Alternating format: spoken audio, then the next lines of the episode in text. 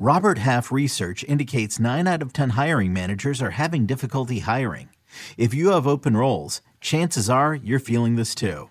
That's why you need Robert Half. Our specialized recruiting professionals engage with our proprietary AI to connect businesses of all sizes with highly skilled talent in finance and accounting, technology, marketing and creative, legal, and administrative and customer support.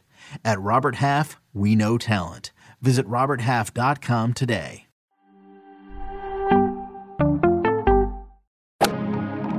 Freaking first cut. Golly.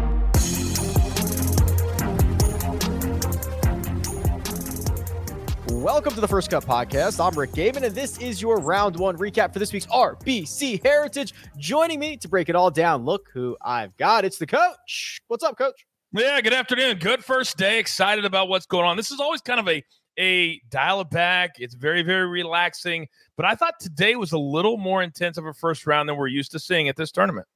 Well, I'll tell you what, Cam Young got out of the gate uh, like a bat out of hell. Un- unbelievable. Goes out, shoots an opening round 63. That's eight under. That's two shots clear of everybody else. Coach, he was bogey free, not a single blemish on the card. I, I got to tell you, I didn't, I didn't think this would necessarily be the greatest spot for him with how good he is with the driver and he can bomb it mm-hmm. around. But he took real advantage out there. Yeah, I think it surprised a lot of people earlier today. Plus, he had a really, really early tee time. And so he was already five, six under before a lot of people got out of bed. Mm-hmm. And so I think that if he continues to be in the league, that people are going to really learn what he's about. Because Rick, he contended uh, a couple of times earlier this year, but it was kind of in the off season. Football's still going on, basketball's going on.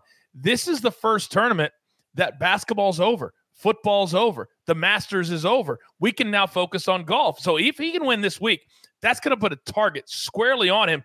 But I think he's ready for it. He's from a golfing family. He is dynamite with every single club in the bag. And if he can win here, Rick, he can win anywhere. I certainly agree with that sentiment. Going from one of the guys who got out early to one of the guys who just finished up late in the afternoon, Joaquin Niemann, an opening round 65. And coach Niemann has called Harbour Town one of his favorite car- courses on the PGA Tour because it asks to hit all the different types of shots. Well, he hit all the different types of shots on Thursday. Yeah, he hits it low, he hits it high. Think about this his last four 18 hole finishes, last four tournaments. First, we won at Riviera, 45th, mm-hmm.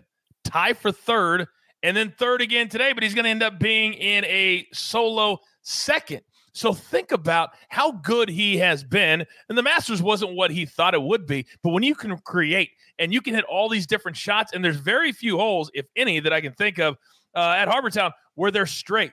Right, Rick, where you, sometimes you got to go to the right, a little bit to the left. You got to curve it around the trees. It's a ball striker's paradise. And that's exactly what Joaquin Niemann is. Cameron Young setting the pace at eight under, Niemann at six under, and just a plethora of guys at five under. A Couple notables here, Coach Corey Conners goes out and makes his monthly ace. He makes an ace every single month. It's unbelievable. He is just living around the flagstick, and they drop more often than not. He's five under. When you talk about precision off the tee, precision on approach, the way that Corey Conners has been playing, this shouldn't be much of a surprise. I saw your tweet earlier today, and it actually made me laugh out loud because it's funny how certain players can start to be known for different things. And that's what Corey Conners is being known for. He's a great iron player, he strikes the ball well. So, why shouldn't he be close to the flagstick? And conversely, uh, then the ball's going to drop in at some point. And the announcers even said, keep going, keep going, keep going. I mean, that thing was dead on line. But this is a dude that I think we talked about this during the Valero Texas Open. I think he's going to be special for a really, really long time because, as you said, he hits the ball so well.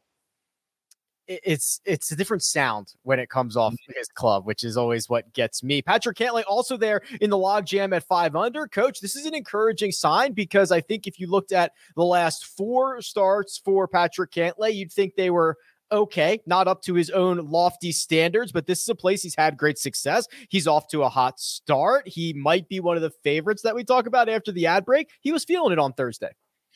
I think you could use the word streaky when it comes to Patrick Cantlay. His personality doesn't match up with the word streaky, certainly, but his game does. When he gets on a roll, nobody can beat him. Look what happened in the, in the, FedEx Cup playoffs. But when he is a little bit off, and you would never know it because he never lets anything out emotionally, but you can see it on the course in his in his body movement. And today he was just moving a little bit, you know, quicker, more more of a step, more of a not so much of a hitch in the giddy up. Because I think when people get past the Masters, there's this big exhale, and when you're one of the favorites like he was, and you don't perform. I think that puts a little chip on a player's shoulder. And we saw that today with Patrick Cantlay. Yeah, that is interesting. He uh, certainly came out of the gate strong with a 66. That same 66 shot by Shane Lowry, sitting there at five under with the rest of the crew. Bogey free coach. He, bir- he birdied 16, 17, and 18. Shane Lowry's been knocking at the door, knocking at the door. Maybe one of these days it's going to open up for him. Yeah, I hope it's not this week because I believe a few of us oh. have him in the one and done competition at our little show called The First Cut. I do not. So I don't care what he does. But if I take my one and done hat off, this guy, seems like week in and week out. And of course, I had a lot of people come at me during the Masters. You said Shane Lowry couldn't win. Well, he didn't win the Masters last time I checked, but he did have a really high finish. I think he's striking it maybe as good as anybody on tour right now. I think he's having more fun than maybe anybody on tour right now. So I think it's only a matter of when and certainly not if. And maybe it's going to happen to St. Andrews. Maybe that's going to be where it happens, but he's going to win again. And, and I think it's going to be this summer. Coach, I'm going to scroll a little bit further down the leaderboard and see what I can find. I uh, stumble upon Jordan Spieth opening around 69. That's two under par because we're at a par 71 here at Harbour Town. There was good, there was bad. The full Jordan Spieth experience continues to roll on week in and week out on the PGA Tour. Yeah, I watched him a lot on PGA Tour Live this morning, and it's really difficult for any Jordan Spieth fan. And, and I feel bad for Kyle Porter because his world just stops when Jordan Spieth does not play well. And today it was a little bit everything. And when you have the announcers say multiple times in a broadcast, man, that was an incredible par. Wow, I can't believe he parted from there. Wow, he should not be three under par. When you start hearing those things, well, that's kind of falls in line with what he's been doing the last several weeks on tour. Rick, I've called him in two of his last, whatever, three tournaments. He's not hitting the ball well. Now, today he won a head up with Chris Kirk. That was the head to head matchup. He won that. But as far as winning the golf tournament, I don't think the way he's hitting it right now, he could win any golf tournament, let alone at a place where he's hitting it from the trees half the time. Yeah, spent some time amongst the trees. Certainly did Jordan Spieth on Thursday. I'm going to scroll even further and find a guy that uh, you got the right week on. Cam Smith, coach. You got you got the Cam Smith money last week because I don't think he's going to get you much money this week unless he goes out and shoots something really really low on Friday because it was an opening round yeah. 73 and he got smacked in the face immediately. He doubles number one, he bogeys three, he makes another double on four. Before you know it, coach, he goes out in 40 he got a couple of back, but this was kind of the concern for a lot of people when you have the close call, the the mentally exhausting week at the Masters, then to come back and try to reset for this week uh, didn't seem to be a good reset for Cam Smith. Yeah, and I saw this coming this morning on the early edge. I gave out a tournament pick, Collin Morikawa minus 120 over Cam Smith because I had a feeling, and it's not just being in contention, Rick, at the Masters. It's how you finish on Sunday. And what did we see from Cam Smith? Well, he was one back after two holes on Sunday and then goes in the water at 12. That's going to leave a scar.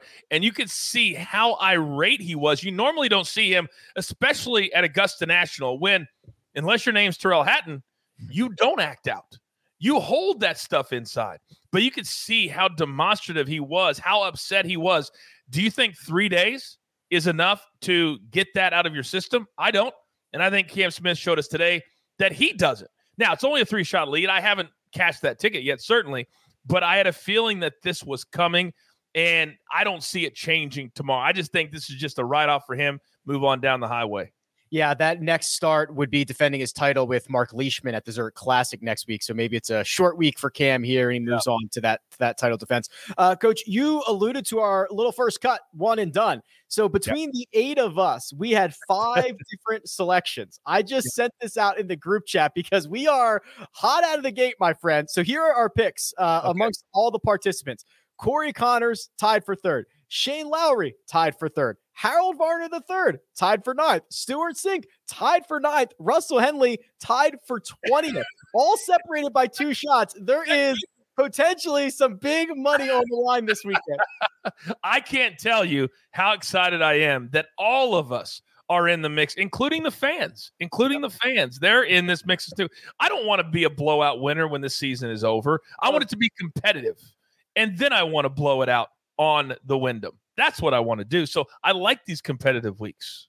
Yeah, this is uh this, this is going to be nervy. This is going to be fun. Yeah, I'm, I'm excited for this the rest of the way. Uh, Coach, one final thing. I do want to look at uh, the live odds according to our friends over at sure. Sportsbook. But first, we are going to take a quick break and hear a word from our partners. And we're back two golfers stand alone at the top of the odds board. Patrick Cantlay and Joaquin Niemann, both seven and a half to one. Niemann, two shots back of Cam Young. Patrick Cantlay, three shots back. Cam Young, our current leader coach, is eight to one, and Shane Lowry is nine to one. Those are the four golfers who are single digits on the odds board. Anything interesting to you there? Do you want to go a little bit further? No, I don't, because with three to go, I would never recommend and I apologize. Uh, what, my my golf commercial just started on my phone because I'm on PGAtour.com. I apologize. Uh, I don't. Uh, I would rather go farther down the list. If you can find me somebody in the, um, like in the threes that are around minus three thousand or better, because oh. with three holes to go, you don't want to. You never little betting tip in golf. Three holes to go. Never bet on a golfer that is single digits, like nine to one, eight to one. There's too much that can still happen. Give yeah, me somebody a little bit farther odds. There are uh, a couple of guys here. So Collin Morikawa, 25 to 1. Mito Pereira in the mix, 25 to 1. Sepp Straka, Harold Varner III, all 25 to 1. And then you can get to Justin Thomas at 30 to 1. Russell Henley at 35. Anything, coach? What did you say Pereira was? 25 to 1. Yeah. No way. That, that can't be right. He's three back. okay, then that's the one I want because he's a guy that we've talked about many, many times on this show yeah. It's only a matter of time. He dominated the Corn Ferry just like Cameron Young did. And three back, 25 to one. Bang that right now. I think that's a mistake. That's a great number for where he's at after 18 holes. Yeah, and coach, we've talked about this before. Winning is a skill, and I don't really care if it's the Corn Ferry Tour, if it's the Asian Tour, whatever it is. And Mito yep. Pereira, I mean, he got that battlefield promotion by winning three times in a season. He knows what it's like when he gets in the heat of the battle. Hasn't done it on the PGA Tour yet, but I thought that was a shockingly long number as well. He's only three shots back.